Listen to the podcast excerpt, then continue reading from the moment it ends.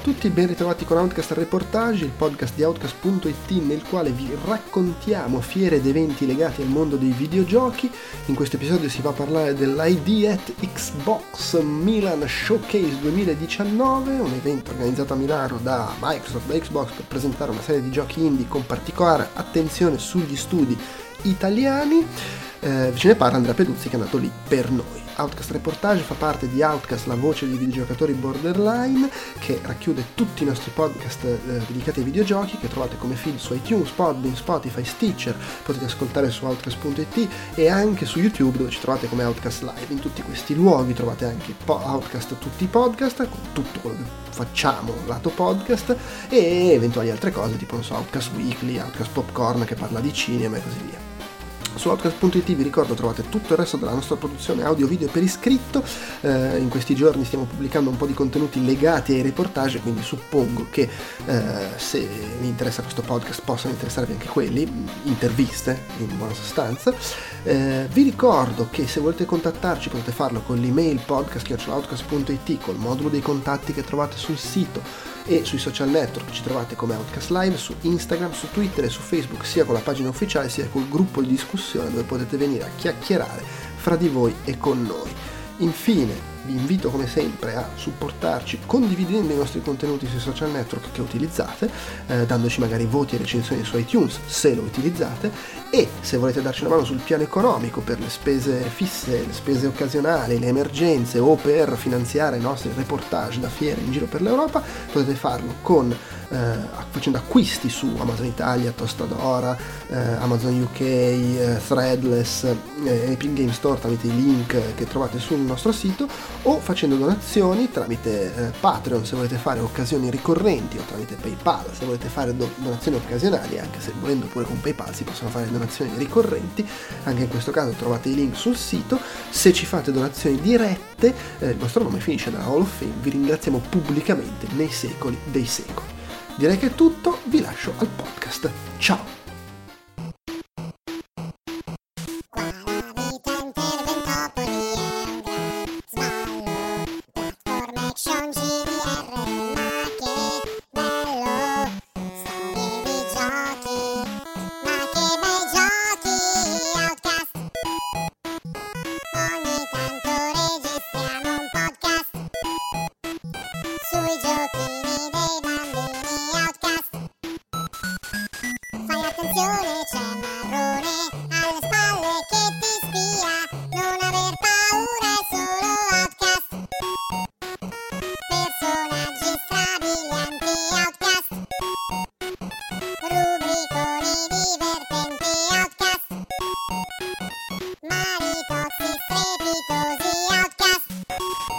Allora, eccoci qua, eh, io sono Andrea Maderna, con me c'è Andrea Peduzzi.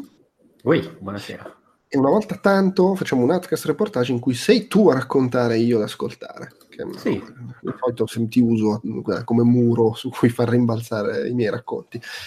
Eh, perché? Perché sei stato all'evento ID at Xbox Milan Showcase 2019 che è la filiale italiana dell'evento di cui parliamo tutti gli anni nel reportage della GDC, eh, l'evento di Xbox che fanno a San Francisco. Lì è uno showcase dei principali giochi indie su cui il, la sezione di Xbox, eh, appunto di Xbox ha messo le mani in qualche modo a livello produttivo, distributivo, quel che è esclusive e non esclusive. Eh, e tra l'altro proprio quest'anno mi sono fermato a chiacchierare di all'evento con Agostino Simonetta di cui abbiamo un'intervista che metteremo a fine podcast, eh, che mi spiegava proprio che a un certo punto loro hanno iniziato a fare gli eventi in giro per, per l'Europa e il feedback che ricevevano dai giornalisti locali era che sarebbe stato bello invece se in questi eventi avessero dato più spazio alle produzioni locali invece che a quelle internazionali che tanto si vedono anche in altri contesti. E infatti da quello che ho visto... Eh, dell'elenco dei giochi che tu mi hai passato, mi pare di capire che anche nel, nella tappa milanese abbiamo fatto così, abbiamo dato spazio a giochi indipendenti italiani. Eh, sì, esatto. Di portarsi, che ne so, uh, cap, il Caped de, de, de, di quest'anno, per dire, uh, che mi sembra insomma una cosa carina. Quindi era un evento uh, gest- curato da Microsoft, quindi la linea di giochi indipendenti cui, che, con cui loro comunque in qualche modo hanno collaborato, che stanno portando su Xbox, che non necessariamente sono esclusive, anzi più di un caso che, di cui parleremo è una conversione. Sì, sì, sì, eh, in questo caso specifico focalizzato sui giochi eh, sviluppati in Italia. E, ehm, niente, allora tu hai visto uh, un po' di giochi, abbiamo già pubblicato su podcast.it le, le una raccolta di, di, video che hai realizzato eh, lì all'evento fac- dando voce agli sviluppatori, però insomma adesso magari ci parli invece proprio tu dei giochi che, che tu hai visto e o provato in, in, quel contesto, ecco diciamo. Sì, allora l'evento si è tenuto lo scorso lunedì della scorsa settimana rispetto a quando stiamo registrando. Eh, è stato introdotto sì, da Agostino Simonetta, Agostino Simonetta che è il responsabile italiano del, anzi europeo per la precisione, di ID Xbox. Che ID at Xbox Regional Lead. Sì, esatto, esatto, però lui in realtà ci teneva proprio a uh, farmi sapere che il suo titolo nello specifico era Regional Lead AMIA. Infatti continuava proprio. Okay, è, è, è, vero, sì, sì. Eh, eh, tra l'altro ricordo, magari qualcuno interessa, che abbiamo pubblicato quest- l'anno scorso, sia nel reportage della GDC sia poi la trascrizione sul sito, intervista a Chris Charla, che è praticamente il suo capo. Esatto. eh, che vabbè, pure quella magari era interessante. Comunque, procedi, procedi. Sì. procedi. Dunque, si è tenuta a Milano la Microsoft House, eh, c'erano effettivamente tutta una serie di giochi lì pronti per essere provati, alcuni diciamo internazionali, altri eh, curati da sviluppatori italiani che in qualche modo si sono affiliati a questo progetto, che è un progetto, ricordiamo, che spinge per lo sviluppo indipendente, in pratica eh, un team può fare richiesta volendo di essere appoggiato da Microsoft, magari viene cercato da Microsoft nello specifico, e a quel punto riceve consigli, magari anche di marketing o di, per quanto riguarda fare community, eh, comunicazione, riceve tecnologia, know-how, kit di sviluppo. Insomma, mh, mm, è una cosa che Microsoft uh, mette a disposizione per fare un po', diciamo così, da un incubatore uh, di, o incubatrice. Hanno un po' volendo rilevato il ruolo di Sony che negli ultimi anni sì, ha, ha, tirato sì. la cinghia lato indie e Microsoft esatto, ha iniziato a Microsoft è diventato for the players in questo caso.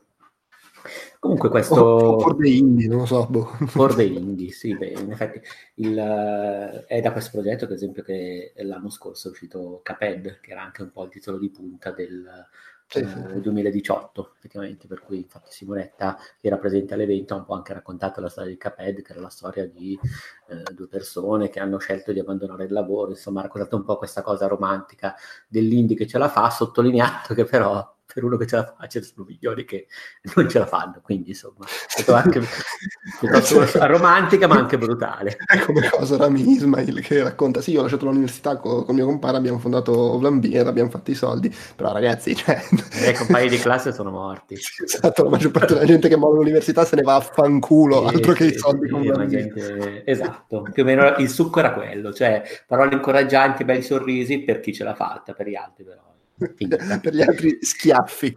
Sì, esatto. E in effetti è stato lui all'inizio, prima di diciamo, permettere alle persone della stampa che erano lì presenti di mettere mano ai giochi, ha un po' eh, raccontato lo stato del, del programma. Ha detto che è andato molto bene negli ultimi anni, in particolare il 2018 è stato un anno particolarmente buono in questo senso, ha fatto buttare giù anche qualche numero, ha detto che sono stati circa 500 gli studi che si sono un po' affacciati al loro ecosistema, hanno lanciato 400 giochi di piattaforme, tra piattaforme Xbox One e Windows e hanno anche tirato su in generale questi giochi un ricavo da un miliardo e 200 mila dollari circa, poco di più, anche perché eh, c'è stato il Game Pass che è diciamo un progetto che va particolarmente d'accordo con, questa, con questo programma. Veramente molti giochi legati al, allo sviluppo indipendente trovano poi eh, uno sbocco sul mercato anche attraverso il Game Pass e questa cosa andrà sicuramente eh, incrementando anche con eh, la versione Ultimate tutte diciamo, le evoluzioni che ci saranno. Quindi insomma, anno positivo, un sacco di giochi, li c'erano un bel po', non erano presenti sviluppatori stranieri, ma erano presenti tutti gli sviluppatori eh, dei sud italiani.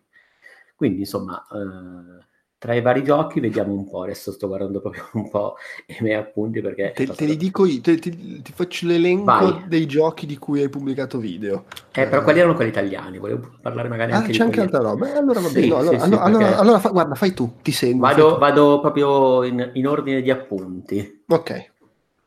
Allora, vediamo, così me li ricordo anche mentre leggo. Appunti, Atomic Crops, coltivi, due stick, difendi raccolta, raccogli semi annaffi, fertilizzi spari contro gli invasori. Bello questo. Allora... Sì, no, l'ho, tanto l'ho provato alla GDC.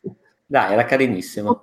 Probabilmente la tua, quella che hai provato tu era una build più avanzata perché alle 3 c'era una build e il tipo di Raw Fury mi ha detto che era una build nuova, però non c'è avuto tempo di provarla. Quindi mi sa che tu hai provato una versione più avanzata del gioco. Sì, sì, sì. Vabbè, quindi... un, uh, dunque, sviluppato da John Stanner, Danny Tom Dixon, di, pubblicato da uh, Raw Fury ed è molto molto carino perché praticamente è una sorta di due stick shooter, correggimi se sbaglio, eh, nella parte diciamo di gioco che ho provato io nello specifico dovevi occuparti di eh, seminare, coltivare eh, in questa ambientazione diciamo fantascientifica, eh, mettere su diciamo così un piccolo orto, un piccolo raccolto, era un po' un, da quanto mi è dato di, da quanto ho percepito diciamo da quel provato una situazione tipo eh, il sopravvissuto, cioè in cui comunque dovevi un po' tirarmi in barca, eh, ho avuto la possibilità appunto di seminare, di fertilizzare e bisogna diciamo tenere a bada il proprio raccolto, la propria produzione da degli invasori che si manifestano magari anche e soprattutto durante la notte e cercano in qualche modo diciamo di rovinarci, di rovinarci diciamo così l'azione. Ecco. Ma l'ho trovato carino, reattivo, bello come grafica, interessante come ambientazione e anche per quel poco che ho potuto giocare ha saputo in qualche modo darmi uh, dammi qualcosa. Quindi insomma è un gioco che mi ha, mi ha davvero incuriosito. Ok, ok, sì, no, no, è stato molto divertente anche a me quando l'ho provato. A farming roguelike con eh, vegetali mutanti, effettivamente sì, era così. Poi tra l'altro, ecco, al di fuori dell'area del raccolto eh, c'erano anche degli avversari che potevo andare eventualmente a stuzzicare, poi se non erano loro a un certo punto dovermi attaccare. Però insomma era davvero godibile. Questo è stato il primo gioco che mi ha intrattenuto. Ok, poi. Poi. Ah, poi ho provato Active Soxer 2019. Mm-hmm. E anche questo era molto carino. Tra l'altro c'era in zona uno degli sviluppatori. Uh, ed questo è italiano. Italiano, esatto, di Soft Soccer. Il gioco è già uscito su Switch, in questo caso con la versione per Xbox. E si tratta di un port. Uh, e praticamente è un gioco di calcio vecchio stile, tra l'altro la versione Switch è uscita, è stata anche recensita, così ha avuto anche, leggevo, dei, un discreto successo. E in ogni caso è davvero affascinante perché è un gioco che riprende un po' lo stile di quei giochi di calcio che si giocavano negli anni 90, eh, come si dice, Sensible Soccer, eh, Kick-Off 2, tra l'altro eh, il gioco è stato pensato con eh, il uh, pallone attaccato al piede, come nella serie di Dinodini, eh, o almeno nei primi due giochi di Dinodini, perché poi se non sbaglio Kick-Off 3 cambiava, corretto? Scusa, non ho capito, il pallone attaccato al piede? Allora, il gioco è stato pensato originariamente col pallone attaccato al piede, mm. eh, però hanno anche inserito la modalità, diciamo, alla Sensible Soccer in cui effettivamente il pallone non è attaccato al piede, puoi anche gestire la traiettoria. Beh, ma non, lo, non era neanche in kick-off, eh? In kickoff non c'era. Non era attaccato al piede. No? No. Kickoff era un casino da giocare proprio perché il pallone non era attaccato al piede.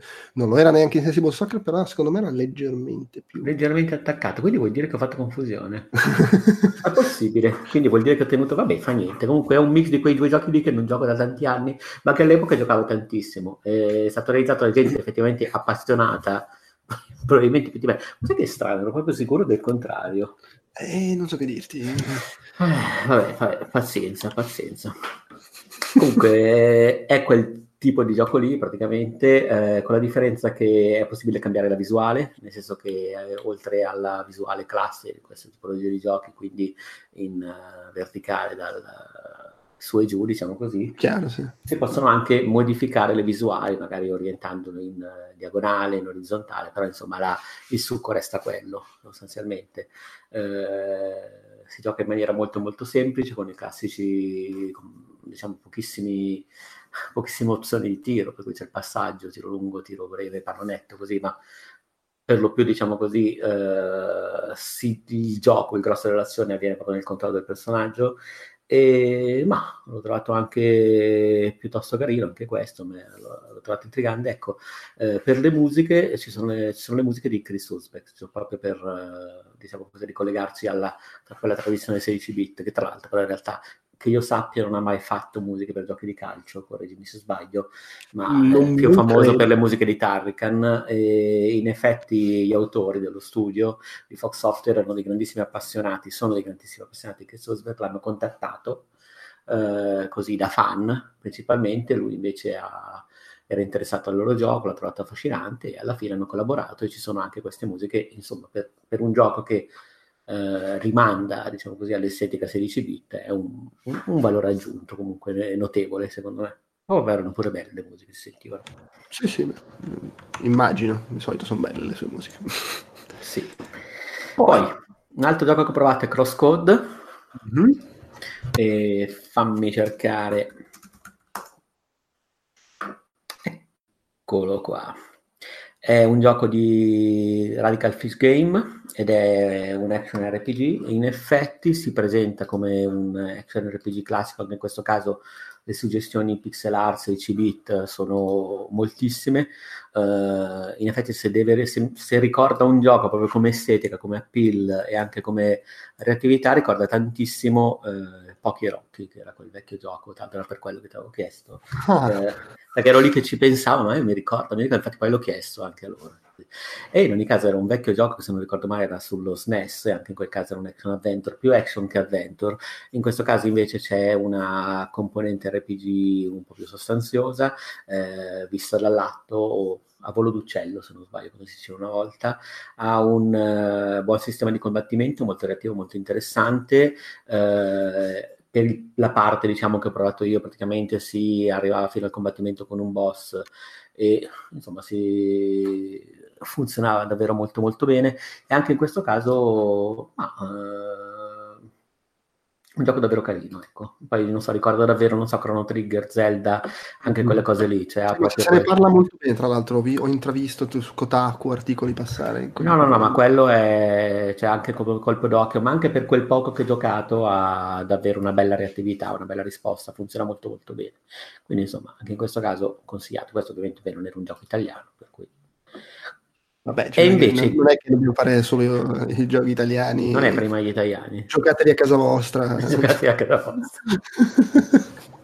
Pensa se in futuro ci sarà una deriva salviniana in cui a questi eventi ci saranno solo i sviluppatori italiani. è proprio eh, l'autarchia videoludica. A casa, a casa vostra. Sì, sì, sì. Prima videogiochi italiani. Eh, vabbè. Vabbè, poi l'altro gioco che ho provato in realtà è un gioco che è già uscito, se non sbaglio è stato anche già recensito su Outcast, ed è Close to the Sun, che è un gioco dello studio Magnetic Cup, che era lo studio che aveva già sviluppato Niro. Mm, sì. eh, però, però la, cioè, la novità è che c'è la versione Xbox, giusto? Sì, la novità è che c'è la versione Xbox, infatti anche in questo caso si tratta di un port, Beh, è un gioco di enigmi e esplorazioni ambientato all'interno di questa nave che eh, è stata creata da Tesla, quindi penso che sia una roba steampunk, eh, le atmosfere, l'appeal ricorda davvero moltissimo quello di Bioshock, però in questo caso più che sui combattimenti non è un FPS ma è un gioco di esplorazione a base di enigmi. E estremamente cinematografico anche per come viene costruito diciamo il racconto. E beh non ho molto da aggiungere al fatto che effettivamente potete andare a leggere la recensione su Outcast e che è molto molto affascinante. Ok. Ecco poi avrei voluto provare After Party dei sessi di Austin ah, bello, bello. se non fosse che la demo non andava quel giorno lì perché no. per loro è stato un discreto scorno perché penso che fosse un po' un piatto forte ma ha detto che dalla sera prima ha iniziato a fare le biz quindi niente eh, io beh, l'ho provato alla GDC, ne ho parlato nel podcast, non sto qua a ripetere le stesse cose, però sì, è molto, molto bello. Almeno quello che ho visto è molto bello, poi far cazzo il gioco. Ma infatti ero lì tutto contento, lo volevo provare così. Ho anche chiamato, sono andato lì anche a fare scusi, scusi al, al responsabile, però niente, non, non niente da fare. Anzi, già c'aveva le palle girate che non partiva. Sì, sì, sì, sì, sì, scusi, non va, non va. Forse sono uscito io, così ho fatto anche la figura del cretino. Poi? Vabbè, comunque interessante. Poi ho provato Children of Morta. Mm-hmm. Che roba eh, Allora, fammi cercare. eccolo qua. Eh, sviluppato da Dead Mage, pubblicato da Eleven Bit Grande professionalità, devi googlare i giochi che hai provato. No, googolo gli sviluppatori. È perché ho soltanto comunque solo gli appunti, però... Eh, comunque, ma chi, chi, se ne fotte degli sviluppatori? Allora basta, non parliamone più. Cioè, in fondo era un po' anche la loro giornata, ma noi li, li lasciamo in disparte. No, no, va bene, mi sembra giusto citarli. Comunque, eh, com'è sto, cos'è sto cinema? Beh, comunque, anche in questo caso un action RPG a uccello in pixel art, eh, comunque sta tornando di nuovo, evidentemente, questa voglia di pixel art, però non più pixel art 8 bit, ma un po' più complessa, 16 bit, quindi...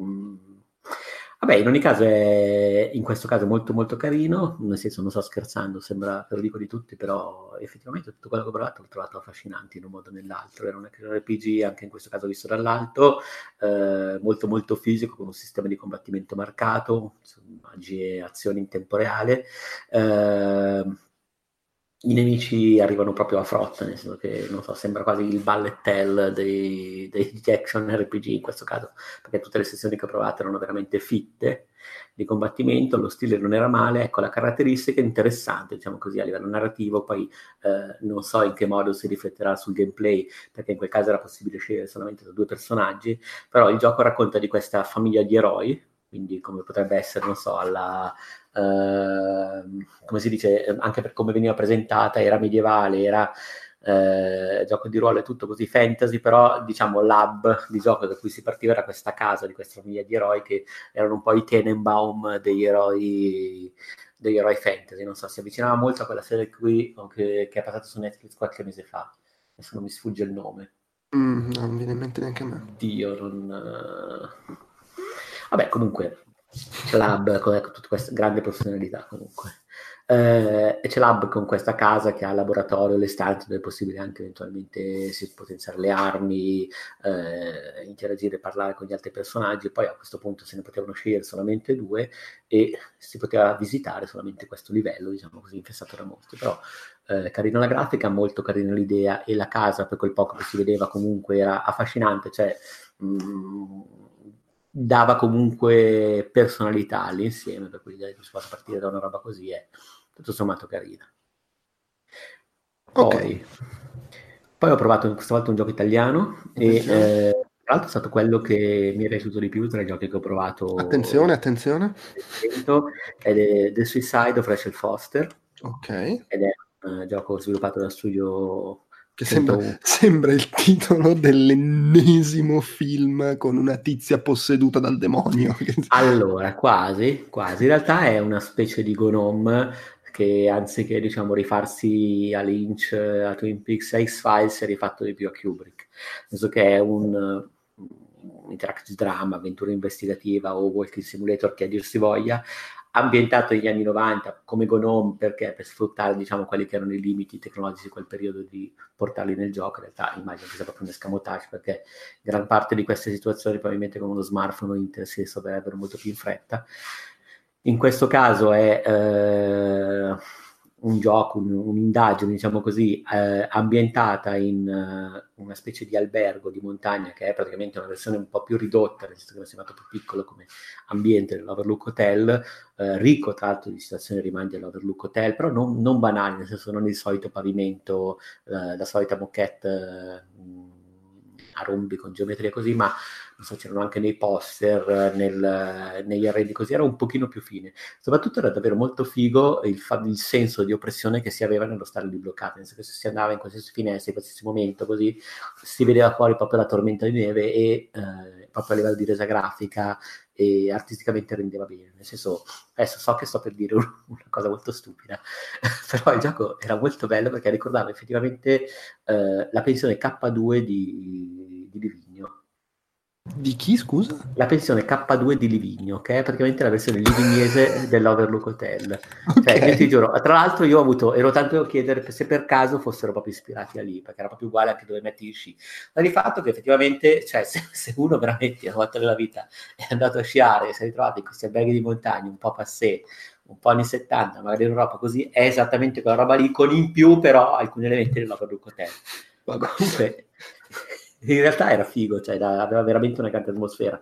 Tanto ci ho girato un po' per questo ambiente, adesso non ho risolto i nemici così, però per dire, eh, era molto derivativo di Gnome per, per gli soli riferimenti, in questo caso c'erano videocassette d'esse, eh, d'esse scusate, del, dell'epoca vintage, poi eh, riferimenti, videogiochi, adesso poi non con le licenze, però diciamo c'era un'estetica molto molto precisa che è poi la stessa che si trova in Gnome girando per le stanze, però il fatto che fosse in un ambiente così particolare, con la montagna fuori, la tempesta, così era, non so, mm, funzionava molto bene, ecco, già il solo cap- camminare per le stanze, seguire qualche enigma, segnare qualche indizio, poi per carità non sono andato al di là delle solite accendi generatore, robe di questo tipo, però aveva una grande atmosfera. Quindi, nel senso, è stato il gioco che mi sono portato a casa come quello più interessante. Ah, quindi da, da tenere d'occhio. Sì, sì, sì, assolutamente, perché è, è, vero che non è, soprattutto al giorno d'oggi, la roba più originale del mondo, però insomma, non eh, avercene perché funzionava bene anche, funzionava bene anche senza fare niente, quindi non buttiamolo via. Ah, Poi, certo, per, eh, carità. per carità, Star Renegades era bloccato, No, tra l'altro pure, eh, sì. pure, quello non era niente male, l'ho provato anche quello da GDC ed era di Fury gli stessi di, come publisher, gli stessi di Atomic Crops. Eh, vedi, invece questo era proprio... Comunque... Non era eh, bloccato. O era bloccato quando sono passato io, se di fatto che non funzionava più e non c'erano lì di fianco degli sviluppatori che dicevano, eh, boh, è uno... Vabbè, ragazzi, se siete interessati recuperate il podcast sulla GDC. Esatto. Ho dato un'occhiata al prototipo di Good Life di Swery, non so se l'hai provato anche tu. Ah, no, quello no, non, sono, non ho avuto occasione. E era veramente un prototipo prototipo, nel senso che allora era riconoscibilissimo lo stile di Swery perché tutto si muoveva male, esattamente come in uh, Deadly Premonition comunque funziona. lo, lo, lo, stile di Sueri è che si muove male. Ah, sì, sì, sì, animazioni brutte, si gestito male. Cioè, comunque, non so come dire, faceva pugni esteticamente con... Però era anche, va anche detto che era davvero un super prototipo, secondo me, nel senso che si poteva solamente girare a zonzo eh, per, un, per, una via, praticamente, per un paese. E tra l'altro, non lo so, mi chiedo anche un po' il senso di mostrare questo prototipo perché mh, effettivamente lo stile grafico cioè tutto il gioco si muoveva male. Ora non voglio sperare che non abbia niente a che fare con la versione definitiva, anche se vai a sapere eh, resta il fatto che non, non, so, non, vendeva molto bene l'idea e non, val- non, valorizzava nemmeno lo stile grafico. Ma sai, la, la, speranza è che lo stai mostrando a dei giornalisti che insomma si rendono conto che è un prototipo, un alfa, un sarcazzo e vuoi fargli vedere qualcosa. No, no, no, ma sicuramente... E, però... è, che, è, che, è una speranza mal riposta. ma è una speranza mal riposta perché in ogni caso non, nel senso del potevi giusto eh, e vincere quello che era lo stile lo stile mm-hmm. grafico, però in realtà secondo me anche una foto lì fa più bella figura, perché si muoveva proprio maluccio, cioè per dirti si muoveva come un gioco uh, di PlayStation 2 che si muoveva male. No, no, no, no, ma capisco. Che ripeto, eh, può essere una cosa voluta perché anche Daily Premonition giocava un po' su quella roba lì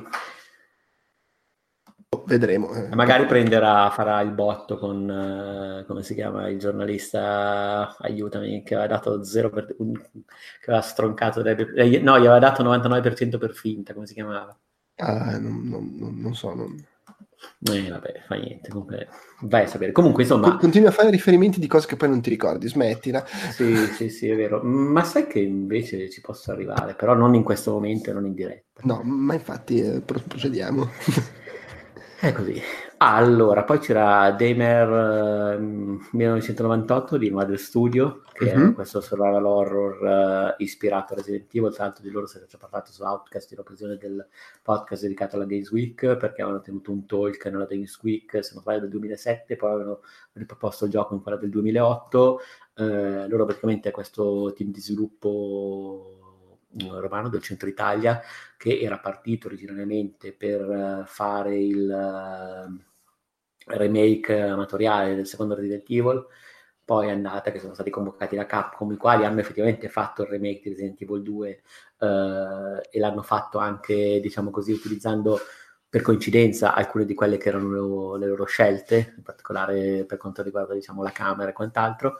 E, però loro diciamo, si sono portati a casa questa esperienza, sono stati invitati da Capcom, sono stati trattati con gentilezza, hanno ricevuto contatti, informazioni, consigli, quel che è, e eh, da lì diciamo, è nato questo progetto che effettivamente è un survival horror vecchia scuola, nel senso che rimanda proprio particolare nello specifico Resident Evil 3, che è un po' la fonte principale di ispirazione. Non l'ho provato in questo, in questo evento nello specifico, eh, l'avevo già provato anche in altre occasioni, però insomma è promettente, però è uno di quei giochi che non, non so come dire, ha bisogno di una visione d'insieme per poter per poter essere apprezzato. Ecco. Ma certo, segnalo tra l'altro che, eh, oddio, poi magari quando pubblichiamo questo podcast è già, è già uscito, non, non, ne ho idea. Comunque abbiamo John Gianni al lavoro sulla demo per fare un'anteprima. Quindi. Quella...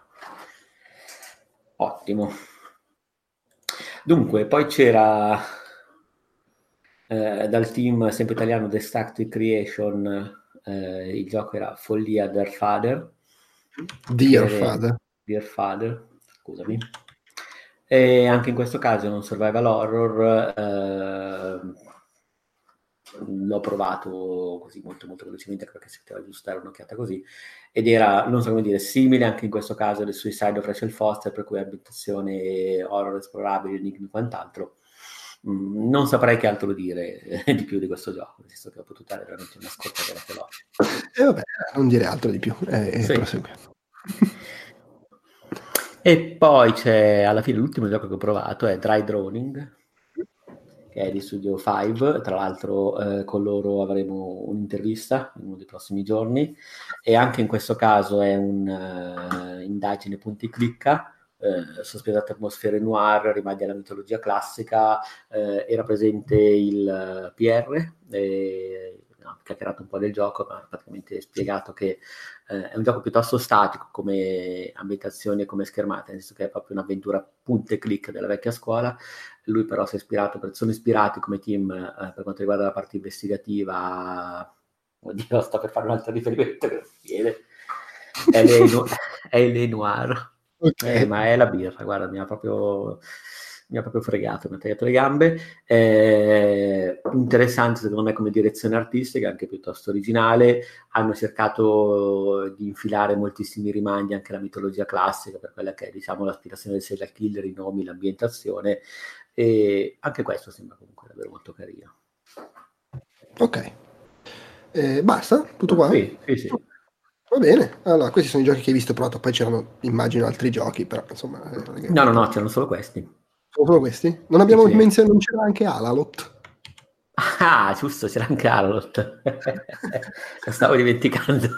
Perché mi dicevi che non sei riuscito a provarlo? No, no, no, non sono riuscito a provarlo perché in quel momento sono andato a fare un'intervista con Simonetta, no. però comunque... Eh, ha fatto la cover story. Avevamo sì. fatto la cover story e tutto quanto. Rispetto alla cover story, poi ho avuto la possibilità di parlare con Alberto Belli e ha raccontato che adesso hanno rifinito di più le cast, ma ha fatto vedere anche la cinema, l'introduzione cinematica che hanno fatto, insomma è tutto un po' più rifinito e insomma dovrebbe essere anche lì, è stato anche alle tre se non sbaglio. Uh, immagino, non so, io alle tre non, non l'ho visto però. Non l'hai visto.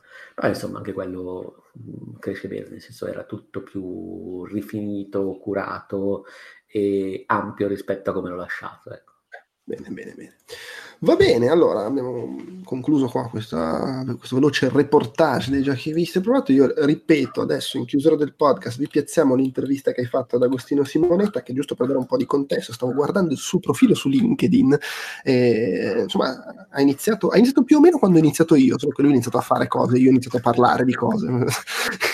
e ha lavorato in diversi studi, credo, perché Precision era italiano, per cui immagino anche gli altri due in cui ha iniziato. Poi ha fatto il producer in Climax a Brighton per un anno, il producer in THQ per un anno, executive producer in Sega Europe per quattro anni, senior account manager lato sviluppo per cinque anni in PlayStation Europe e dal 2014 è in Microsoft. Quindi insomma una carriera da Madonna. eh, insomma. Sì, sì, sì, e tra l'altro una, una persona piacevolissima così sì, da chiacchierarci, nel senso proprio alla mano, simpatica. Non sì, sì, devo dire, beh, ma mm, per la mia esperienza un po' tutti quelli che lavorano su ID e Xbox sono gente assolutamente alla mano e gente comunque appassionata. Cioè non... Sì, sì, sì, lui è appassionatissimo, cioè, nel senso, ma proprio si vedeva che aveva voglia di parlare di videogiochi e di... che sono cose a cui tiene. Ecco, non... sì. Vabbè, comunque vi lasciamo appunto all'intervista che è una volta tanto in italiano, quindi insomma potete ascoltarla. E in ogni caso, se boh, cioè avete questo, questo feticismo di, di, leggerla per iscritto, sappiate che arriverà anche la trascrizione sul sito. Però per il momento è tutto. Ciao Andrea. Ciao a tutti. Ciao. Dunque, cari amici di Outcast, io sono uh, Andrea Peduzzi, mi trovo all'evento Idea Xbox, uh, un evento, l'appuntamento annuale dedicato agli sviluppatori indipendenti, italiani e non, durante il quale è possibile anche provare dei giochi in anteprima e fare quattro chiacchiere con gli sviluppatori presenti. Uh, in questo momento sono qui con Agostino Simonetta, che è Regional Lead MA di ID Xbox e abbiamo la possibilità anche di fare una chiacchierata direttamente con lui. Grazie mille, grazie mille per avermi sul podcast. Dunque, eh, una domanda che ti volevo fare, eh, già dal lancio di Xbox Game Pass eh, questo tipo di servizio si è rivelato eccellente per quella che è la scena indie, per quella che è anche un po' la sua vocazione e la distribuzione. Questa evoluzione al Ultimate, Ultimate, in che modo incrocerà la filosofia del programma hai Xbox? No, noi guardiamo a Game Pass eh, dal punto di vista del, degli utenti eh, che hanno l'opportunità di avere un catalogo di giochi che possono accedere come parte della subscription che coprono molti generi differenti, generi che a volte un utente non, non proverebbe se deve pagare, dovendo pagare, eh, ma essendo parte della subscription possono sperimentare e vedere se magari possono eh, aggiungere un nuovo genere alle categorie dei generi a cui gli piacciono giocare. Come dicevamo prima, eh, stamattina le, Human Fall Flat è un buon esempio di, di, di questa situazione. Quando il titolo, il titolo, è lanciato in Game Pass, quando la, la medaglia multiplayer è stata aggiunta, eh, dopo un po' abbiamo guardato i, i dati il 40% degli utenti Game Pass che hanno provato il gioco non avevano mai in passato su Xbox giocato o provato un puzzle game. Eh, il risultato è che alcuni, spero tutti questi utenti, abbiano imparato che in verità i puzzle game sono interessanti e sono entertaining per loro, quindi do, i loro gusti eh, da giocatori sono cresciuti e hanno un nuovo genere di giochi con cui si possono eh, correlare. Quindi questa è una cosa fantastica per i consumatori. Dall'altra per gli sviluppatori, al di là dell'aspetto commerciale che è sempre interessante, è l'idea che come un creatore il desiderio primario è creare qualcosa che gli utenti, che i giocatori eh, provano e da cui hanno eh, enjoyment. E lo Game Pass dà questa possibilità agli consumatori di provare questi giochi e quindi di avere un bacino di utenza che è molto più grande in alcuni casi che eh, il bacino di utenza che un titolo avrebbe senza l'opportunità di Game Pass. Ok, uh, quindi in generale è anche un modello di business questo dell'accesso uh, piuttosto che il possesso che ha accelerato moltissimo nell'ultimo anno, ha accelerato in altri media e ha accelerato sicuramente anche nei videogiochi eh, al di là di quelle che sono le dinamiche distributive e anche la possibilità per voi di intrecciare un target che magari non, eh, non entra in contatto con questa tipologia di giochi, eh, pensi che ci siano anche delle ripercussioni possibili su quello che è il game design dei giochi?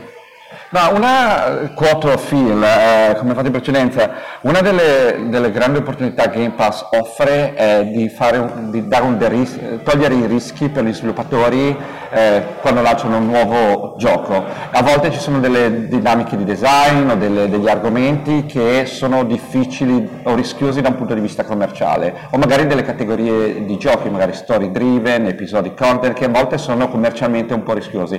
Game Pass sicuramente offre un'opportunità opportunità eh, a uno sviluppatore di provare qualcosa che magari potrebbe essere un po' commercialmente più rischioso perché ha un'ottica commerciale completamente diversa. Quindi, e poi è importante per Game Pass non essere solamente shooter, action e sport, vogliamo un catalogo che sia più vario possibile. Quindi sicuramente è una, non l'unica, ma è una, del, è una delle opportunità che permettono agli sviluppatori di prendere dei rischi. Ok, e invece effetti diciamo così più intrinseci al gioco, per cui magari il fatto che un gioco può essere consumato con tempistiche eh, differenti, magari un'evoluzione dei giochi episodici o qualcosa del genere? Sicuramente impareremo nel, nel corso dei prossimi mesi. Il Game Pass è comunque ora quasi due anni, l'anno scorso annunciamo il day and date, quindi titoli tutti first party inclusi al, al data di lancio, poi i titoli terze parti e abbiamo già imparato un sacco di cose.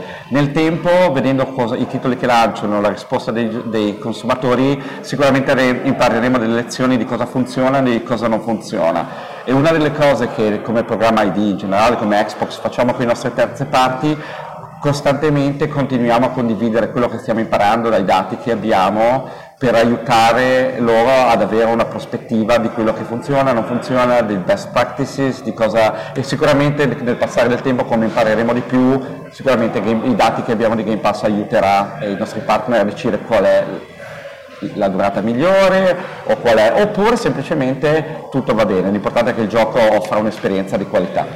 Ok, e senti, mm, negli ultimi anni poi magari appunto sbaglio, però ho la sensazione che il segmento indie sia cambiato parecchio, anche proprio in termini di definizione e di, eh, come si può dire, territorio d'azione. Eh, oggi è più fluido, si divide addirittura quello che prima era indie e basta, adesso si divide magari in diverse diverse gradazioni, diciamo così. Eh, ad esempio sono produzioni indipendenti che scelgono questa strada proprio perché vogliono essere, tra virgolette, eh, al sicuro rispetto al mercato e sperimentale senza porsi troppi problemi e quindi magari alzare anche un po' l'asticella delle tematiche, degli argomenti, e altri che invece vogliono eh, guardano vie comunque più convenzionali perché hanno già in testa comunque di arrivare al mercato e magari passare dall'essere studi indipendenti per poi diventare qualcosa di più. Eh, quali sono secondo te oggi i confini eh, del, del, segmento indie? Cos'è, cosa significa oggi indie? A 10-15 anni diciamo dal botto? Sì, è un cambiamento continuo. Spesso mi chiedono a cosa pensi succederà nei prossimi tre anni. Io vorrei sapere cosa succede nei prossimi eh, 3-6 mesi come cambierà l'industria nei prossimi tre mesi. Sicuramente il termine indie ha avuto un, eh, una funzionalità molto importante nel torno al 2009, 2010, 2011, ma il termine è diventato molto restrittivo. Eh, sostanzialmente, come hai detto tu, il, il digital publishing ha, ha, liberato la democratizzazione dei tool di sviluppo, l'apertura delle piattaforme, ha liberato la creatività che eh, gli esseri umani come animali creativi abbiamo avuto, abbiamo dipinto, abbiamo scritto, abbiamo eh, scritto musica, oggi siamo in grado di creare esperienze interattive. Quindi sostanzialmente lo spettro di quello che è un indipendente, di cos'è uno sviluppatore, uno sviluppatore indipendente, un digital publisher è molto più ampio oggi che domani. Eh, a me piace andare a IGX Res, è un evento indipendente, o anche IGX a Londra, eh, e c'è un'area che si chiama Left, eh, left Wing. È un'area dove ci sono left field, è un'area dove ci sono delle idee di sviluppatori che magari potremmo chiamare indie, non avranno mai un rilascio commerciale, ma sperimentano con idee che non sono commerciali, sono veramente quello che classifichiamo in, magari nel cinema o nella musica veramente indie. Poi abbiamo sviluppatori indipendenti che in verità sono digital publisher perché sostanzialmente non solo creano qualcosa, un contenuto, ma fanno PR, fanno marketing. Quindi lo spettro di quello che è uno sviluppatore indipendente, la dimensione di uno sviluppatore indipendente, quando noi diciamo indie tutti pensano due tre amici in, in una living room, Oggi ci sono sviluppatori che si definiscono indipendenti di 200-300 persone che fanno produzioni eh, da decine e decine di milioni di dollari, quindi questa eh, definizione è in continuo cambiamento. Eh, indie, il termine indie, limitarci all'uso del termine indie è troppo limitativo e potrebbe addirittura danneggiare se classifichiamo tutti come indie potrebbe danneggiare questo movimento. Sì. Alcuni studi hanno quasi assorbito quelle che una volta erano le produzioni medie. Sì, sì, a noi pensa a un team come Team 17 che era il creatore di Worms e poi sono diventati un digital publisher e ora sono sullo stock market inglese, erano un team piccolo del nord dell'Inghilterra con un titolo di successo da 25 anni fa e ora sono un publisher digitale che pubblica decine di titoli da sviluppatori indipendenti, ma loro stessi sono sviluppatori indipendenti. Quindi le, le, la divisione tra un sviluppatore, un indie, un publisher ci aiutano un po' a darci delle linee guida, ma sono, stanno diventando sempre più restrittive come okay. classificazioni. E per quanto riguarda invece il vostro programma, eh, quali sono, diciamo così, e se ce ne sono naturalmente, i confini o i vincoli contenutistici di design che eh, utilizzate come linee guida per dire ok questo progetto fa per noi, ok questo progetto non fa per noi, al di là di quelli che sono rating. Eh.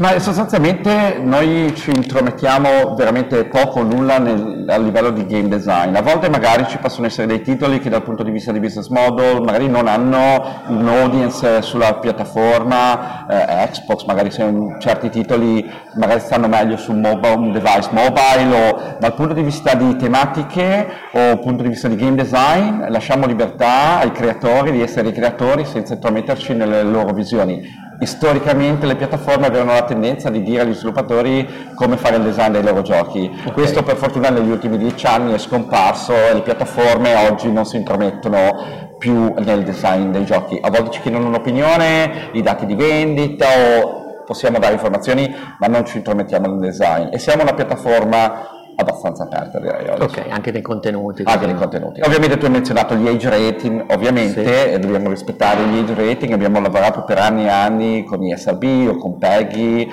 eh, tutti i differenti eh, rating board. Anche per negoziare, diciamo così? No, sostanzialmente come società noi rispettiamo l'avere i corretti ISRB e PEGI, cos'è accettabile e non accettabile, lavoriamo. Fornite anche feedback magari? O... Non è parte di quello che facciamo, però noi lavoriamo in partnership con il team board, ma a parte quello il game design non ci intromettiamo. Ok, perfetto. E, senti, tra i giochi invece che avete lanciato finora nel vostro programma, qual è quello che eh, trovi più coraggioso? Allora, il titolo che eh, voglio menzionare è anche il titolo, uno dei titoli più di successo del programma di Xbox e non solo oggi, eh, è Cuphead. Eh, Menzionando il titolo voglio anche dire che non tutti quelli che intraprenderanno questo cammino eh, divent- creeranno il prossimo Cuphead. Cuphead è un titolo molto speciale e unico, ma sostanzialmente è la storia di due fratelli che avevano questa visione, facevano tutt'altro e avevano questa visione per questo titolo. Eh, questi due fratelli hanno incontrato uno dei miei colleghi negli Stati Uniti, e ha fatto vedere questo titolo che ci, piace, ci piace e lo mostrammo a E3 nel 2015 credo per 6 secondi Okay. 6 secondi on stage parte del montaggio che facciamo ogni anno e ebbe un response fantastico. Questi due fratelli presero un rischio, eh, abbandonarono i loro lavori, decisero di andare full time. Quando hai un lavoro stabile e decidi di fare una cosa del genere è un enorme rischio, soprattutto con famiglia, e alla fine di questo percorso hanno dei, uno dei titoli, probabilmente o il titolo più riconosciuto di questa generazione dal punto di vista di sviluppatori indipendenti. La storia non tutti faranno Cuphead, ma esiste oggi in un mondo dove le piattaforme apprezzano il contenuto indipendente, dove i tool di sviluppo sono gratuiti per iniziare, la digital distribuzione, questo è possibile. E Cuphead è, è una storia di un coraggio che ha pagato la raccomandazione è sapete che non tutti saranno un Cuphead. Quando io ho iniziato vent'anni fa una storia del genere sarebbe stata impossibile. Quindi il coraggio è stato ripagato. Coraggio, talento e fortuna. Ok. Cuphead tra l'altro è arrivato di recente anche in port su Switch. Assolutamente. E Mm, voi avete dialogato con Nintendo avete, e con gli sviluppatori, in qualche modo è arrivato qualcosa del, della vostra filosofia anche in questo port? Sì, ma il, titolo ovviamente è stato un grande successo commerciale su Steam, è stato un grosso eh, successo commerciale di critica su Xbox e il team eh, aveva il desiderio di portare il gioco su un'utenza che è Switch. Volevano, avevano questo desiderio, ma il titolo ovviamente era esclusivo da Xbox e sono venuti a dirci che cosa ne pensavamo dell'idea e noi abbiamo pensato che è un'idea fantastica, abbiamo colto l'occasione per lavorare in partnership con il team e lavorare in partnership con Nintendo e lanciare Cuphead eh, sullo Switch e il team al momento sta lavorando all'introduzione di Xbox Live per la prima volta in un titolo third party eh, su piattaforma Switch. Ok, e... un'altra cosa ancora, eh, di recente, tra l'altro tu prima parlavi del racconto di gente che si è preso dei rischi anche eh, piuttosto grossi poi di questi tempi. Eh, io, mi è capitato di guardare dei documentari negli ultimi tempi, non so, ad esempio su Steam qualche mese fa ho visto We Are Alright che è praticamente la storia della finalizzazione di un progetto da parte di uno studio indipendente polacco e diciamo, è una storia anche di tribolazioni, cioè di avere a che fare con le tempistiche, avere a che fare con la community, di non riuscire a gestire tutto nel modo magari più giusto.